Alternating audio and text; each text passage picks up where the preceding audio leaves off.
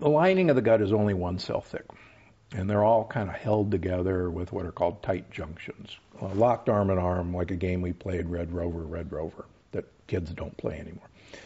So the bacteria are foreign, if you will, and there is an interaction with the bacteria in the gut. Hmm.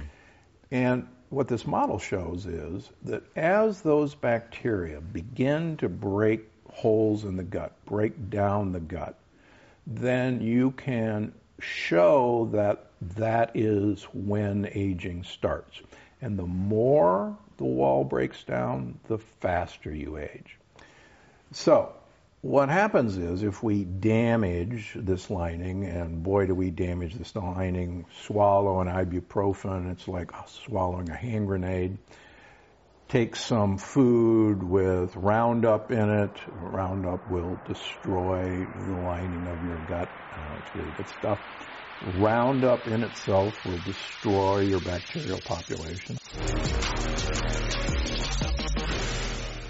What's up, everybody? Thank you so much for tuning into this episode, which is sponsored by our friends at ButcherBox. And on their behalf and mine, we hope you enjoy.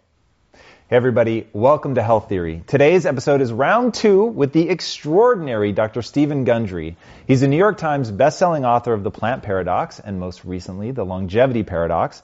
He's also an award-winning renowned heart surgeon and researcher, as well as the former president of the American Heart Association. But the crazy part of his story is that he left the profession he built his entire career around at the height of his success when he realized he was just dealing with symptoms and not addressing the underlying causes of those symptoms.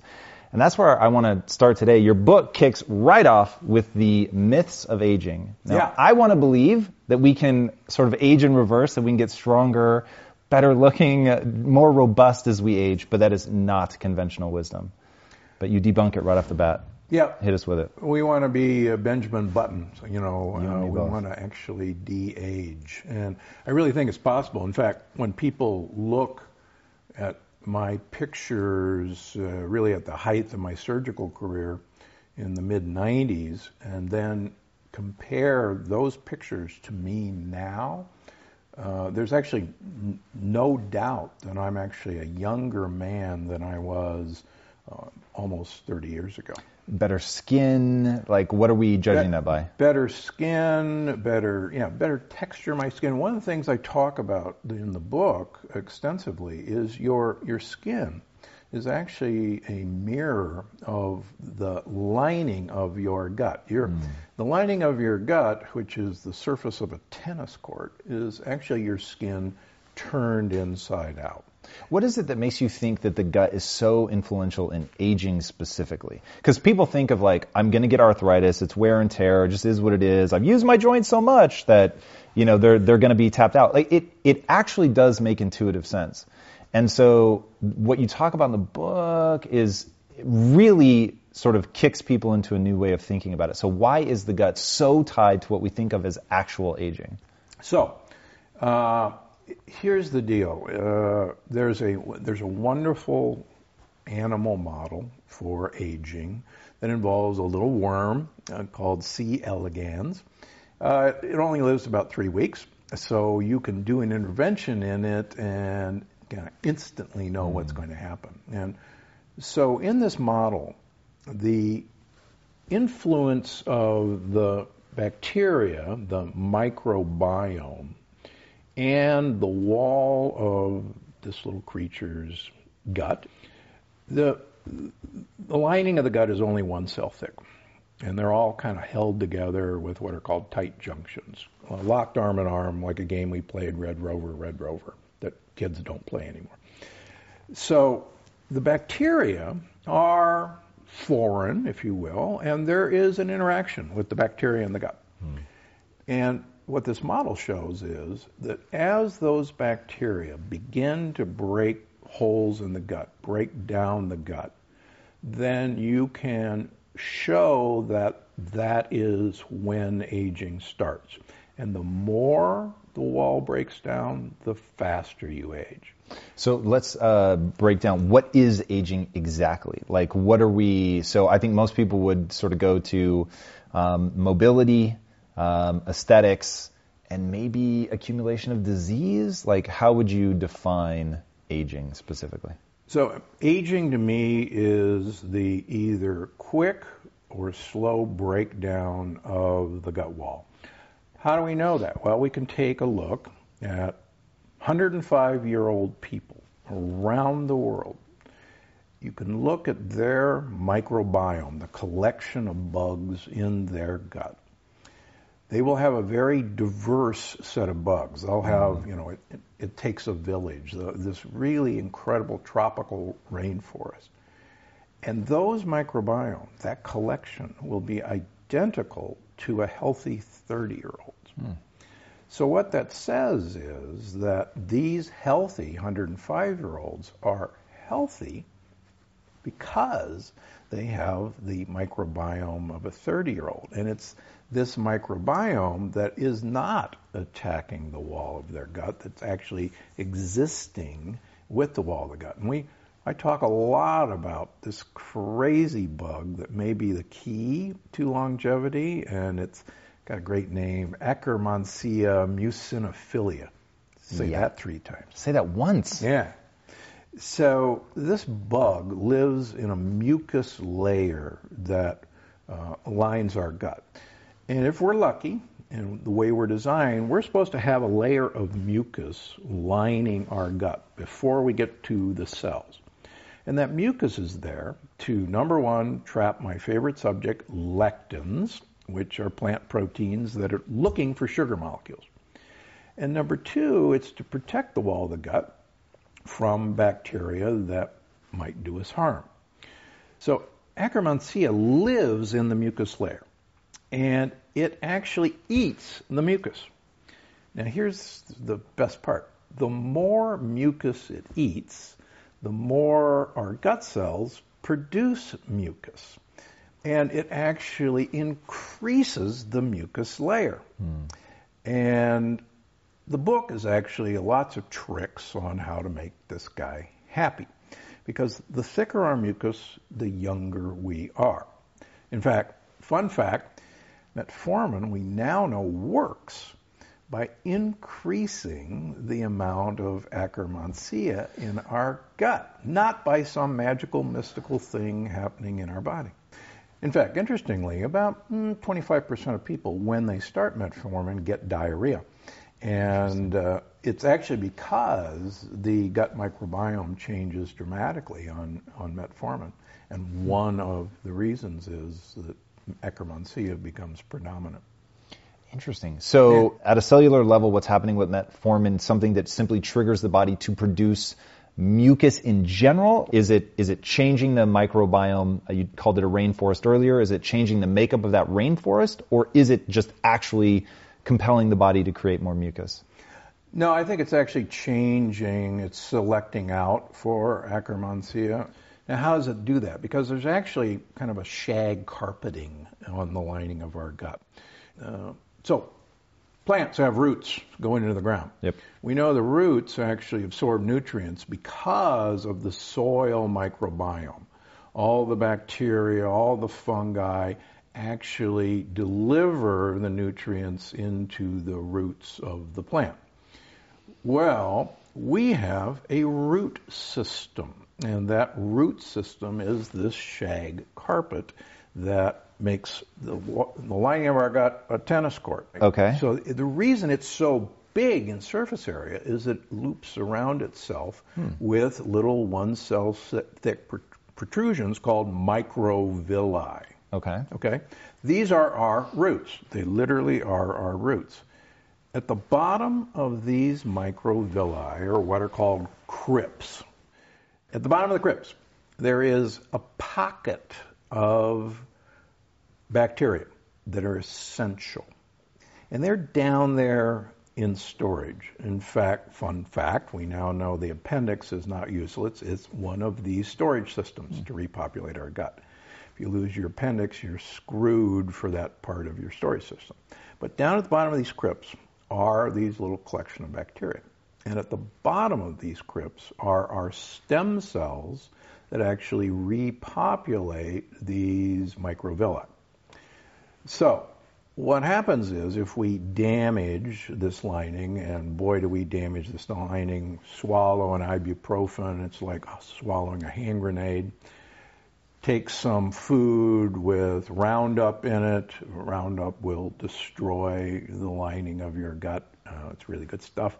Roundup in itself will destroy your bacterial population. All right, really fast because I, I, think this is important. And for some reason, um, even though I've had you on the show before, I read you read the book, like the way that you've started talking about some of the places that you're going to find, also known as glyphosate, yeah. In the system, that basically they're part of why they're doing it. It was originally created as a um, or patented as a antibiotic, Correct. which that was already shocking. And then you said they use it as a way to be able to dry the crops out so they can harvest them on a specific day. Very good. But then you said they don't. No one wipes them off, and so it ends up in Cheerios and other things. And I was like what? Like I thought if I was washing my vegetables, I was going to be fine. So this was a little bit startling to me. Yeah, you know, uh, you know, a little off subject, but they've looked at recently a study of 35 oat products in the United States, and all of them had glyphosate in them. Some of them at very high levels. Some of our breakfast cereals,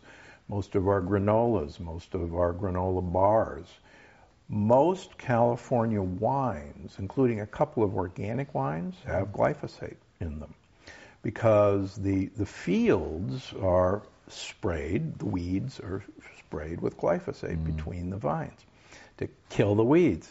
Research at, at MIT has shown that not only does glyphosate kill bacteria, because bacteria use the same reproductive pathway that plants use. Mm. It's the shikimate pathway. Humans don't use the shikimate pathway. And so Monsanto, when they invented it, said, hey, uh, this kills plants, but don't worry, it doesn't kill humans because we don't use the same mm. pathway for life. And everybody said, oh, that's great. Uh, you know, this is a miracle. Uh, what they didn't tell anybody is the bacteria use the same shikimate mm. pathway. And again, they patented this as an antibiotic. They didn't patent it as an herbicide. What else are people doing that is um, the, breaking the bonds or killing the bacteria? The antibiotics in their food mm-hmm. or that they're taking themselves. In fact, study just out this morning shows that women who take antibiotics, just you know because a urinary tract infection, sore throat, uh, have a much higher incidence of heart disease than women who don't. Routinely. That's scary. Now, th- this gets into something in your book that was super freaky. Uh, I've never heard somebody say, and I'm not saying that no one has ever said it, I had never heard anybody say until reading this that um, heart disease is an autoimmune disease. Yeah. So, because it ties into this point, how is heart disease autoimmune disease? How does that start in the gut? What is that whole chain reaction? Okay. So, um, Michael DeBakey, one of the premier originators of heart surgery from Houston, Texas, would always say that cholesterol has nothing to do with causing heart disease. That it's an innocent bystander mm. that literally gets sucked into uh, inflammation at the wall of the blood vessel. And I use the example of, let's say, you know, I'm an alien and I'm, you know, circling above LA and I report back that I'm pretty sure that ambulances cause car accidents. because every time I see a car accident, there's an ambulance there mm. and the ambulance must have caused it. Well, you know, causation, association is not causation. So the fact that we see cholesterol in deposits, and I mm. see it, you know, every day in the operating room. There's cholesterol in these plaques. Doesn't mean that the cholesterol caused the right. plaque. So I learned this as an infant heart transplant uh, surgeon. What we found was we thought, uh, naively, that if we got these hearts in as a newborn, that the immune system of the newborn would not be mature enough and would say, oh yeah, that you know that's my heart. Uh, mm. I don't know any better, and yeah. it wouldn't attack it. Well, we were partially right, but as the years went and we studied these kids, they started to get uh, coronary artery disease. Their blood vessels got thicker and thicker. That is super interesting. And we're going, well, what the heck? So Did they look just like somebody who we would have associated with too much cholesterol in their diet? it looks just like diabetic coronary artery disease. Interesting. Just like it. And so when you actually look at the blood vessels, the kids, the lining of the blood vessel is from the donor, from a foreigner. Hmm. The blood going through is from the kid. And the blood says, wait a minute, these are foreign cells. And they're, I'm going to attack them. Just think of a splinter under your finger. You, you know, it gets all red. So that's inflammation. And what was happening was then cholesterol was basically coming as a patch, an ambulance, and it was getting caught up in this inflammation. So then we look at these adults who obviously don't have heart transplants, and you go, well, that's funny. This looks just like a kid who has, uh, you know, somebody else's heart. And there's an attack on the blood vessels that looks identical as if it was a foreign object. So that got me going, you know, this is an immunologic reaction. And in just a few weeks, and I can't tell you the paper because it's embargoed, I'm giving a paper at the American Heart Association vascular biology meeting that makes a pretty good case that lectins, which are a foreign protein, that can stick to sugar molecules on the surface of blood vessels, uh, are the cause of atherosclerosis in humans, and that removing lectins reduces the markers for that. All right, really fast. And we talked about this in our first issue or our first episode, but I, I think it bears repeating. Like, what's the real quick uh, breakdown of lectins and the the rhetoric you started using around kidney beans? I found really interesting. Yeah, so lectins are the plant defense system, one of the plant defense system, a pretty doggone good one. Plants do not want to be eaten. They don't want their babies eaten, and they have evolutionary pressures to hmm. keep being eaten and have their babies not being eaten. And lectins are one of the ways to do this. They are sticky proteins that look for specific sugar molecules to stick to and that incites an inflammatory response wherever they stick. We talked about joints wearing out. Joints do not come with a sell by date or use by date. There is no evidence that the wear and tear theory has anything to do with a human body. we can constantly rebuild cartilage. Hmm. But, like I talk about in the book, cartilage is broken down by certain cells and rebuilt by other cells. And we can, if you had arthritis, we could stick a scope in you, suck out some of the fluid. We could actually find bacterial particles in your joint fluid. Wow. Okay, so really fast because I know where you're going with that, but now now connect those dots. How did those parts get into the joint? Lectins broke down the wall of your gut. And on the other side of your gut is 65% of all your white blood cells. 65% of your immune mm-hmm. system is lining your gut. What are they doing there? Because the gut is where the outside world gets through. Mm. And they're there to sound the high alert and attack them when they get through. One of the reasons we store fat in our gut, one of the reasons we have a beer belly or a wheat belly, is we are actually putting fat down where the action is. It's to supply the troops. Oh. That's why we put it there.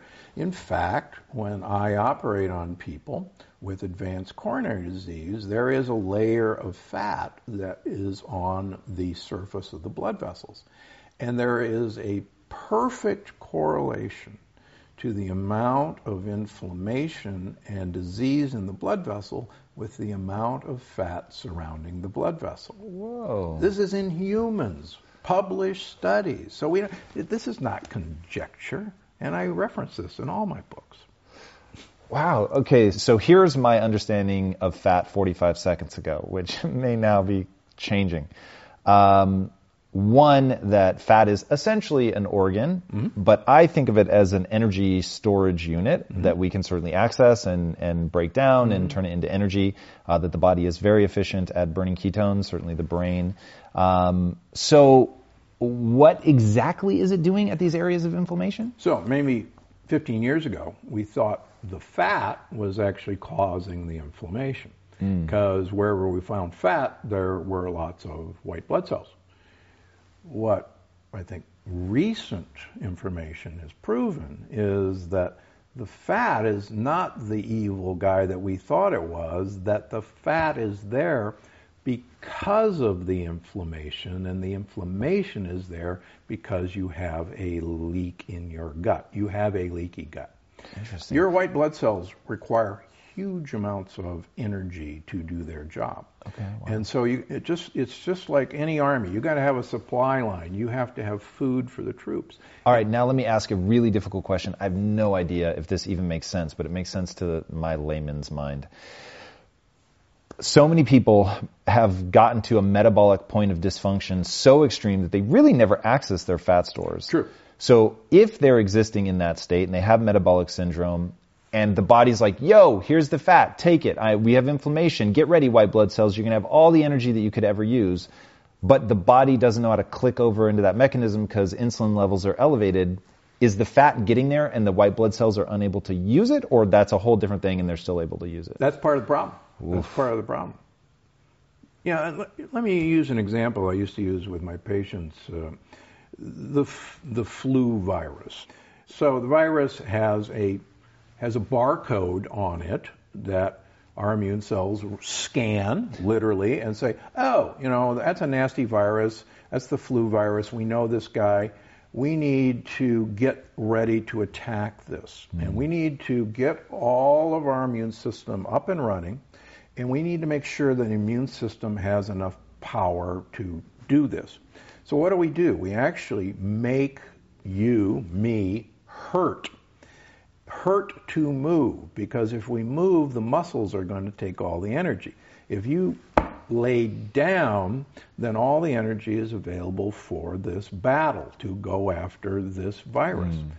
Our immune system literally reads barcodes to tell whether somebody's a friend or a foe.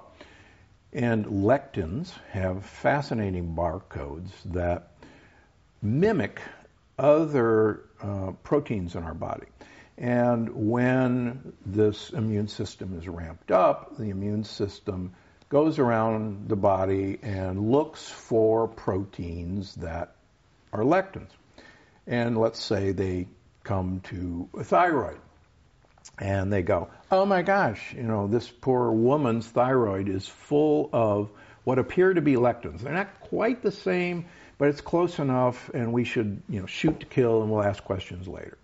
Okay, so I'm gonna I'm gonna walk through the process that we've just discussed because wow, uh, for me anyway, and for anybody listening that's like me, once I can picture it, once I can understand it, then it's like I can begin to manipulate it and predict what I should do and not do.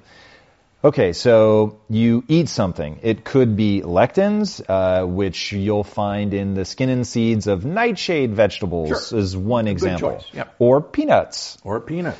Uh, so you eat these things. They like uh, glyphosate, like um, ibuprofen. Apparently, they will go in and they'll disrupt um, my microbiome. They break down the single, the bonds between the single cell lining of my gut.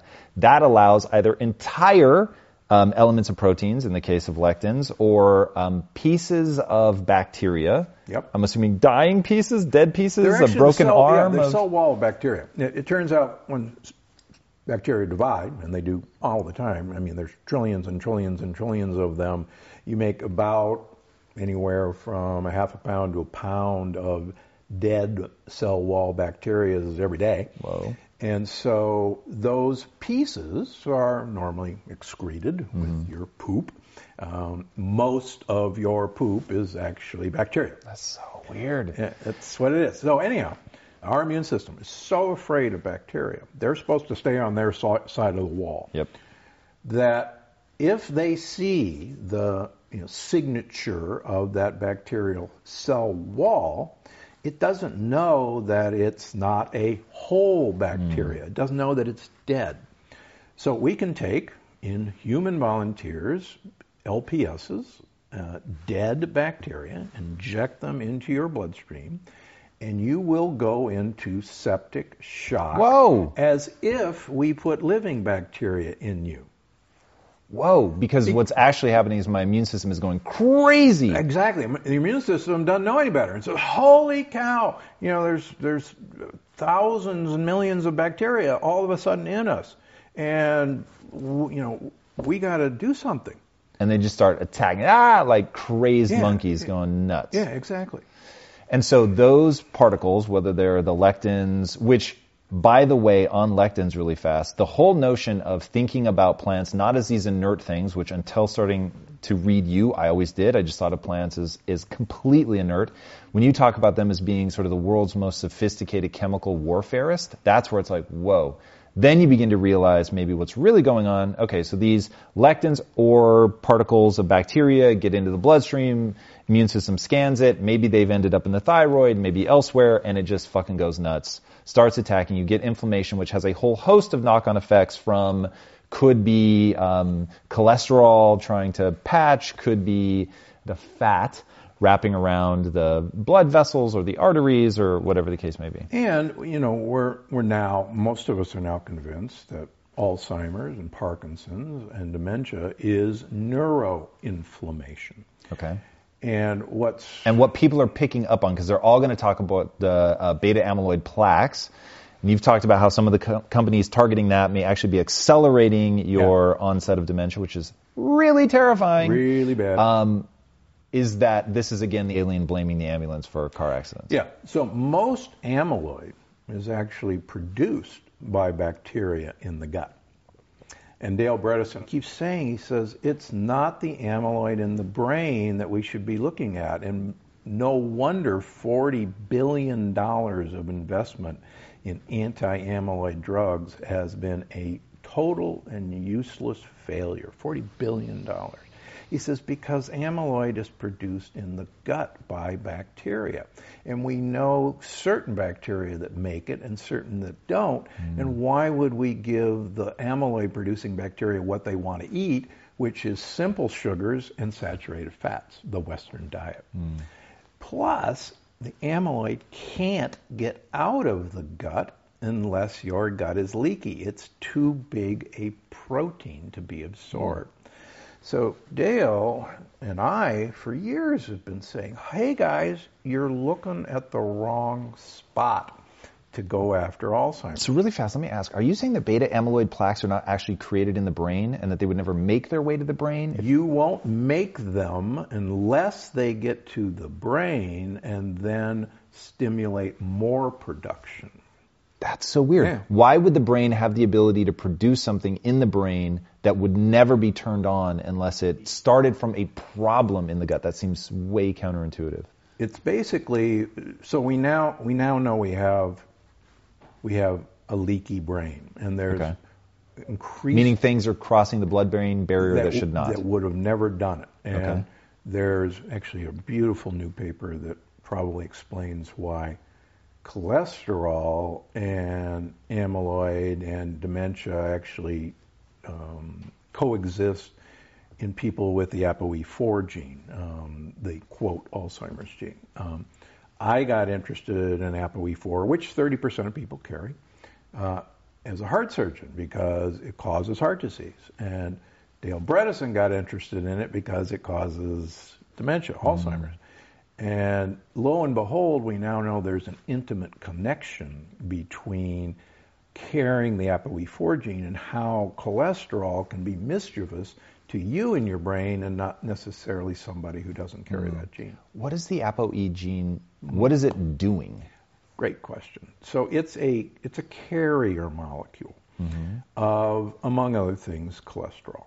And if you carry a four mutation uh, or a double four mutation, you do statistically have an increased risk of developing Alzheimer's. You also have an increased risk of developing Heart disease.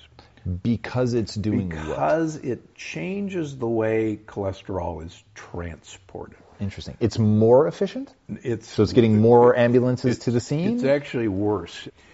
Let's suppose uh, the ApoE4 is a subway, and it's carrying cholesterol, and it stops at a subway stop, and cholesterol gets off, and it goes into the cell, does its thing, and the cell says, "Okay, I've got plenty. Thanks a lot. You can take the rest of the cholesterol back and take it someplace else." So it gets back on the subway, and the subway moves on. With the ApoE4 gene, what happens is it carries the cholesterol to the cell on the subway, but when the extra cholesterol tries to get back in, the subway doors are closed. Super clear. All right? And that's the problem. You know, this is a transport problem. It's dropping the stuff off just fine, but normally it'd be picking up the stuff that, you know, isn't mm-hmm. needed. But it, it, so it builds up. Yeah. So it's kind of a double whammy. Th- This is so interesting to me. It's crazy. Uh, we have a lot of ground to cover here. So, one, I want to talk about fecal uh, microbial transplants, which are really interesting. So, I think we have sort of a really basic understanding. Um, your book goes into a lot of detail, so people should definitely check it out because it's so interesting. The more that I understand this stuff, um, but we have a basic understanding so far in the time that we've had together today. Now, how can fecal microbial transplant help with that? Why does that work? And why didn't it get widespread adoption? So back in the 70s, when broad spectrum antibiotics came out, they, they were truly miracle drugs because before that, we had to uh, actually culture a bacteria, find out what antibiotic it was sensitive to, and then give that antibiotic, you know. And that would take, oh gosh, 48, 72 hours to do. When broad spectrum antibiotics were invented, it was, you know, it was a shotgun approach. N- No worry, we don't even know. We don't have to know what you have. Uh, here, take this. We're going to wipe out everything, which was great in a lot of ways. But what we didn't know was that we also wiped out every last living bacteria, for the most part, in our gut. And we were so naive back then that we didn't realize that that microbiome was incredibly important. And so we developed a lot of people all of a sudden with what was then called pseudomembranous enterocolitis.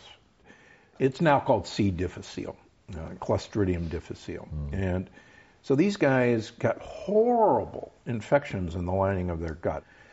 And nobody had any treatment for it. These people were dying in hospitals after getting broad spectrum antibiotics. And we're going, what the heck? So uh, my one of my mentors, who was the chairman of the Department of Surgery at the Medical College of Georgia in Augusta, um, said, you know, this has got to be, we've wiped out most of the bacteria in the gut, and this is an ecosystem where there are checks and balances.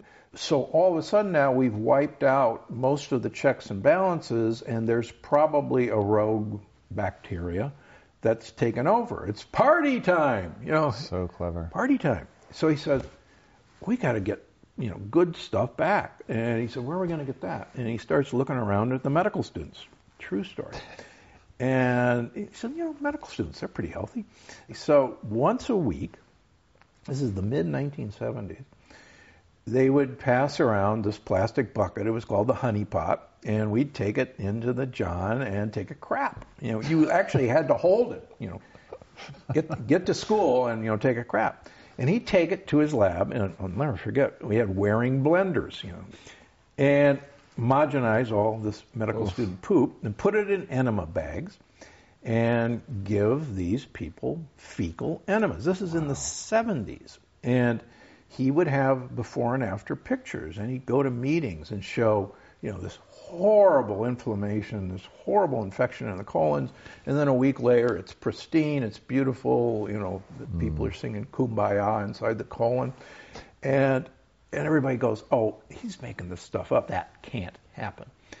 And so people did not believe it because we had no idea. No one had, had sequenced the human microbiome. Mm. That was really only five years ago. Well, now, since the sequencing of the human microbiome, it's, you know, you go, well, of course, you know, there were 10,000 different species of mm. bacteria in, in you and me. And Right. In fact, a month ago, they found another thousand. And normally, there are beautiful checks and balances. But it's when these checks and balances get mm-hmm. disturbed by taking a round of antibiotics or as simply as eating meat where the chicken or the pork or the beef was given antibiotics. You know, when we eat that, they have residual antibiotics Right. in them, and we eat the antibiotics. Oof. Talk to me about the holome, holobiome. Holobiome. Yeah. Yeah, I, so there are a number of researchers that think we should use holobiome rather than microbiome. Microbiome hmm. pretty much attempts to define the bugs that are living in our gut. Right. We have an oral microbiome, and we actually have a cloud of bacteria that live in the air around us.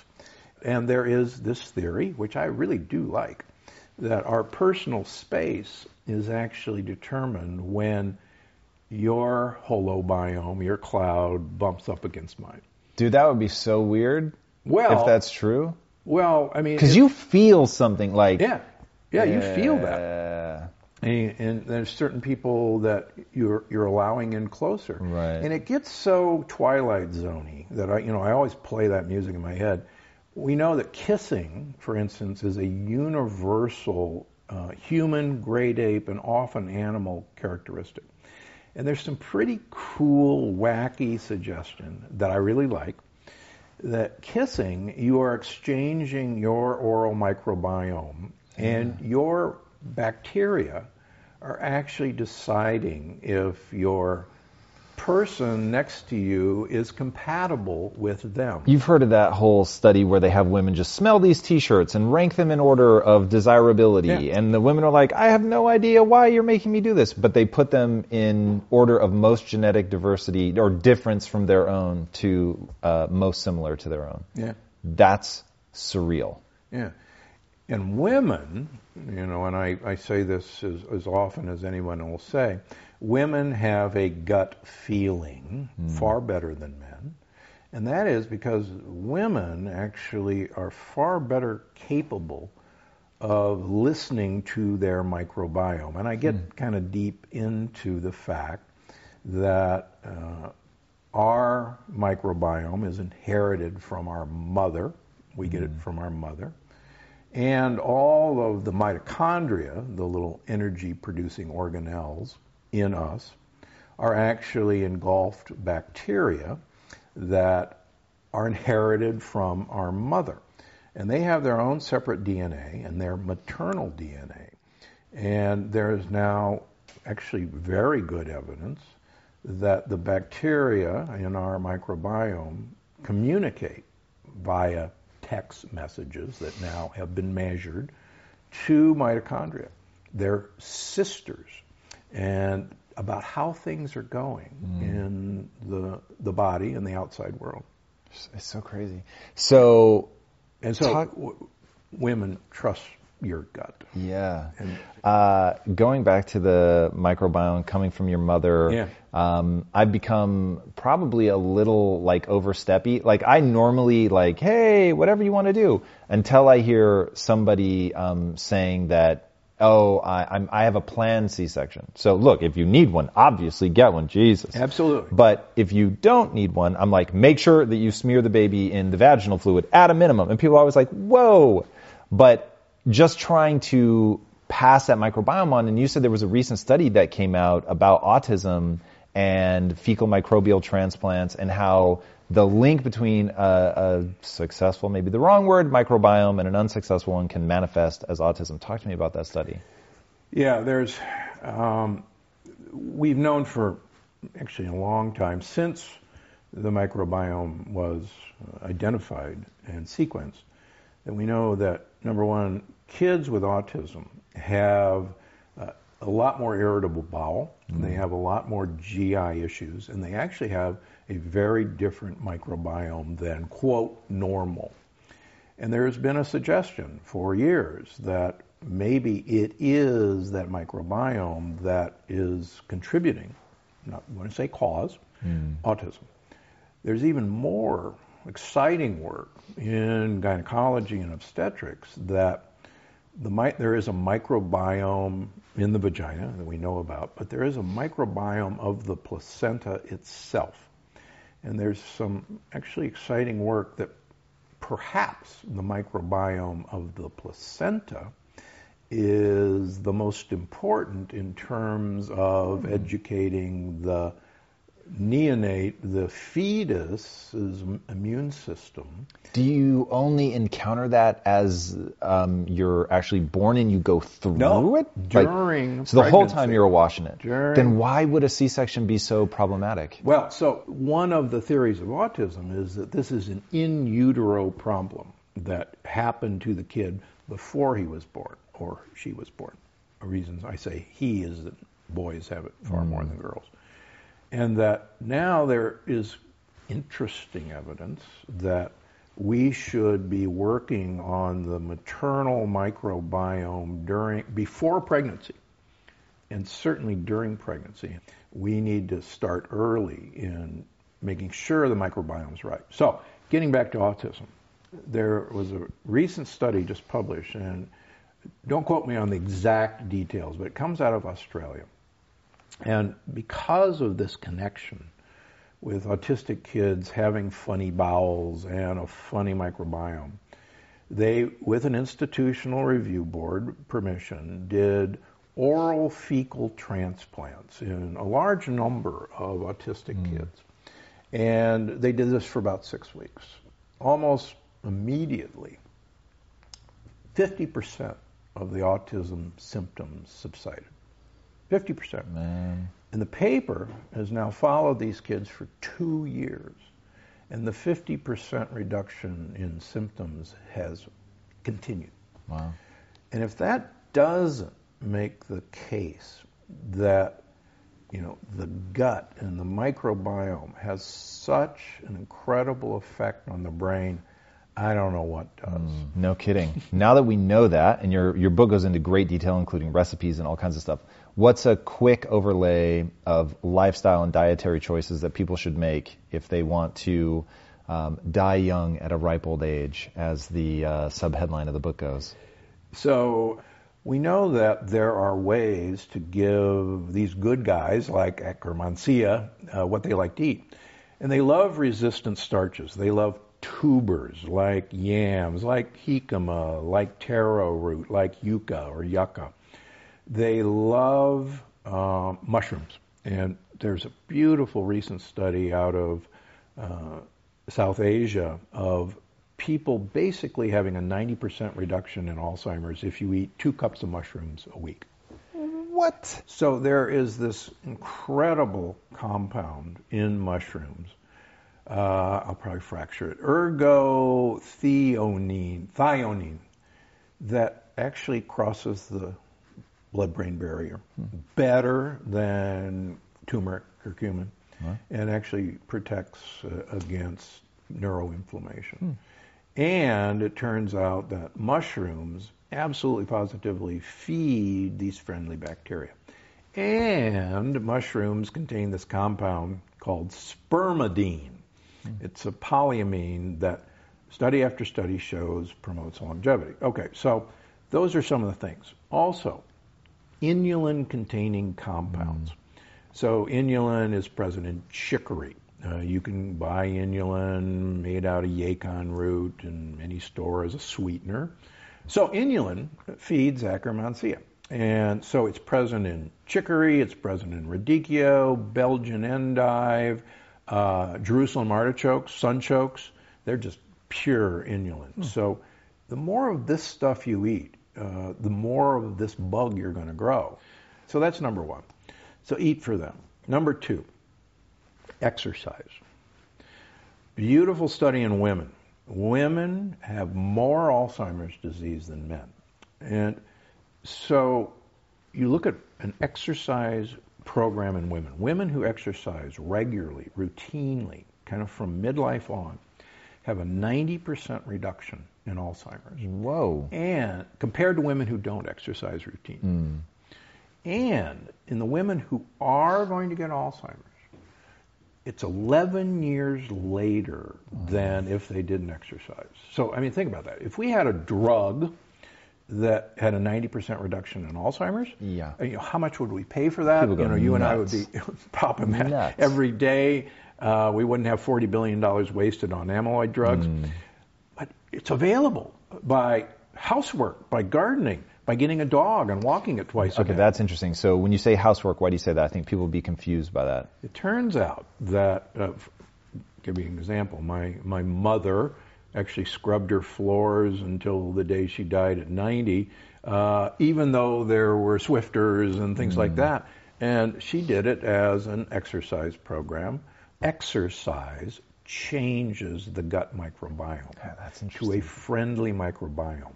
Meditation, yoga changes the gut microbiome. It Seems impossible. It's so interesting that they're in a two-way communication. Yeah, yeah, it literally, and there's there's even some really cool stuff that yoga postures uh, actually move this microbiome around in your gut, and they actually get signals, probably electrical signals.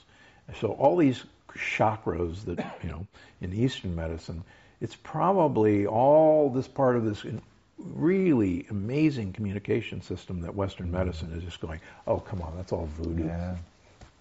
because we couldn't impossible. measure it before. Yeah. So exercise is really important. Lastly, uh, I really want people to have a brain wash day at least once a week.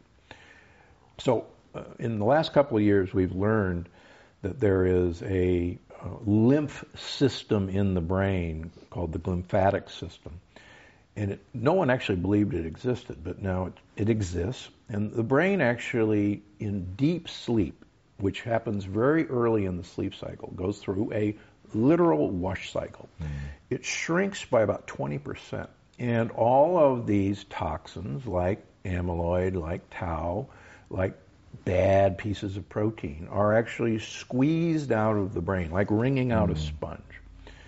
And it happens in deep sleep and it happens early in the sleep cycle. So we have to have a lot of blood flow to our brain to do that. The brain uses huge amounts of blood flow, but we have to have even more. So the evidence is that you need about a three or four hour window before the last meal of your day, before you go to sleep. Why? Because digestion is actually really energy expensive. So mm-hmm. we put huge amounts of blood flow down into our gut. If you eat near the time you go to bed, that blood flow is down in your intestines and it doesn't go up to your brain. Mm-hmm. So there's actually a recent study of men who had uh, unstable angina or heart attack, and they followed those men who ate late at night had a much higher incidence of a new angina or new heart, heart attack. And so they're all really actually interconnected. So one day a week, I ask people, finish your last meal at 6 o'clock. If you go to bed at, say, 10. Right. If it's 11, finish it at 7. Do not snack before bedtime. And allow yourself to have a brainwash. Better yet, skip a meal. And that gets in probably to the fourth point. You've got to have periods of extended lengths of time between eating. We were supposed to go prolonged periods of time before our next meal. Mm-hmm.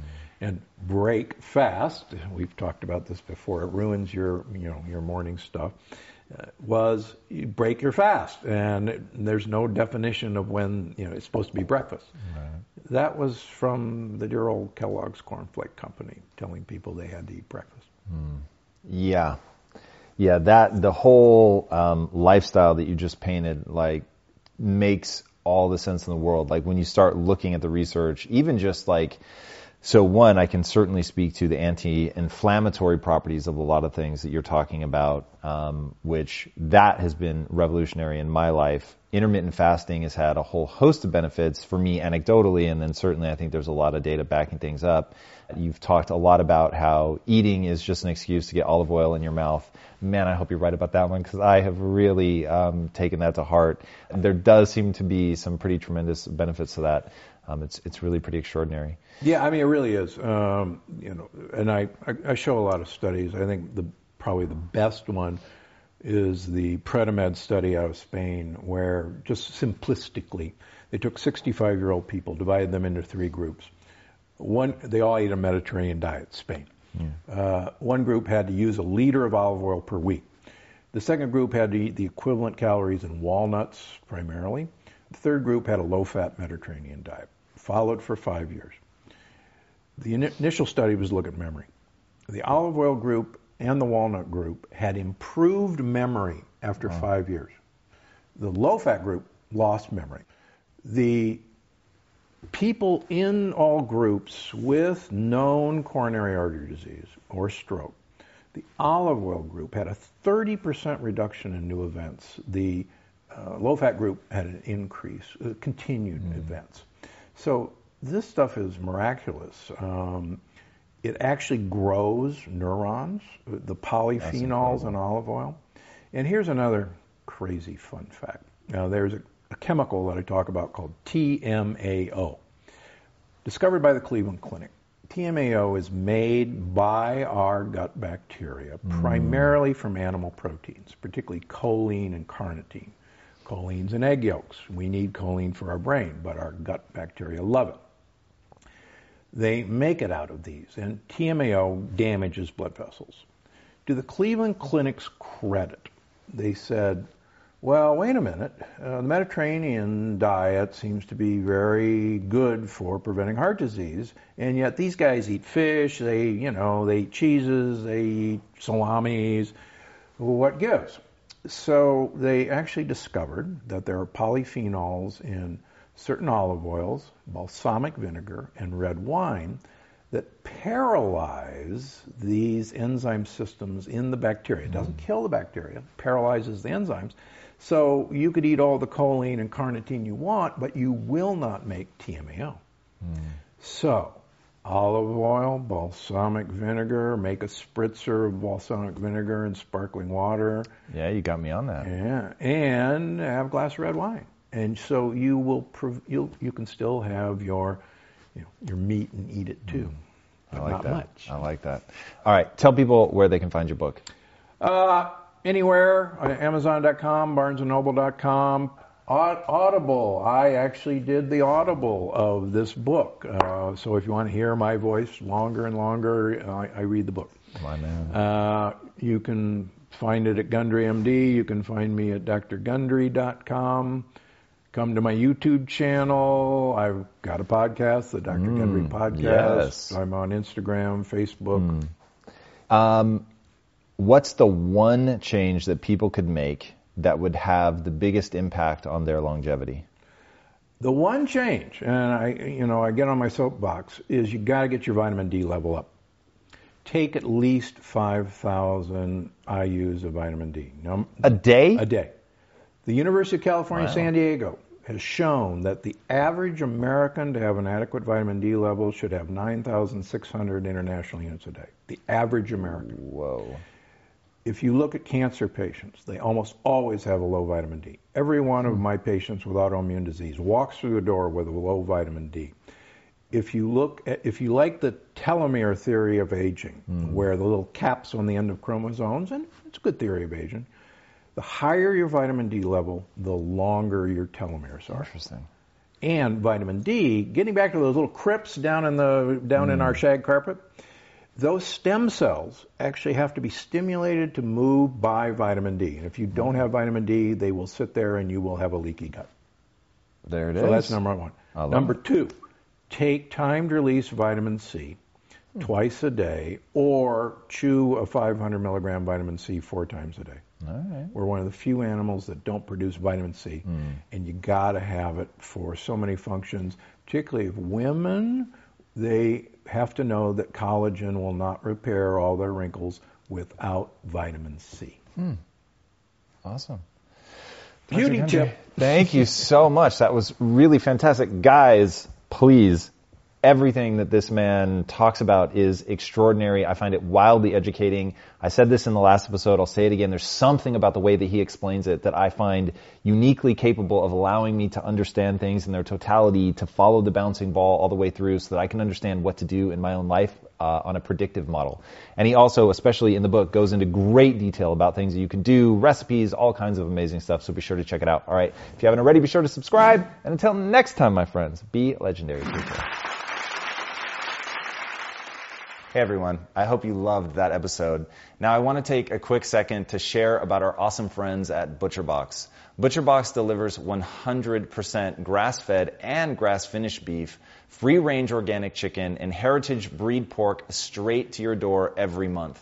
When it comes to cooking, it is really hard to find high quality meat that you can actually trust. And with what Lisa's gone through, I have realized just how important it is that the food you eat is raised and sourced properly. And that's why Lisa and I are so passionate about ButcherBox. Every box comes with at least 9 to 11 pounds of meat, and that's enough for 24 individual sized meals, and they ship for free nationwide, except for Alaska and Hawaii. Sorry, guys. We have an awesome offer for you right now to give ButcherBox a try. Get $20 off your order by using the link in the description below. That's $20 off. Enjoy and be legendary. Thank you guys so much for watching and being a part of this community. If you haven't already, be sure to subscribe. You're going to get weekly videos on building a growth mindset, cultivating grit, and unlocking your full potential.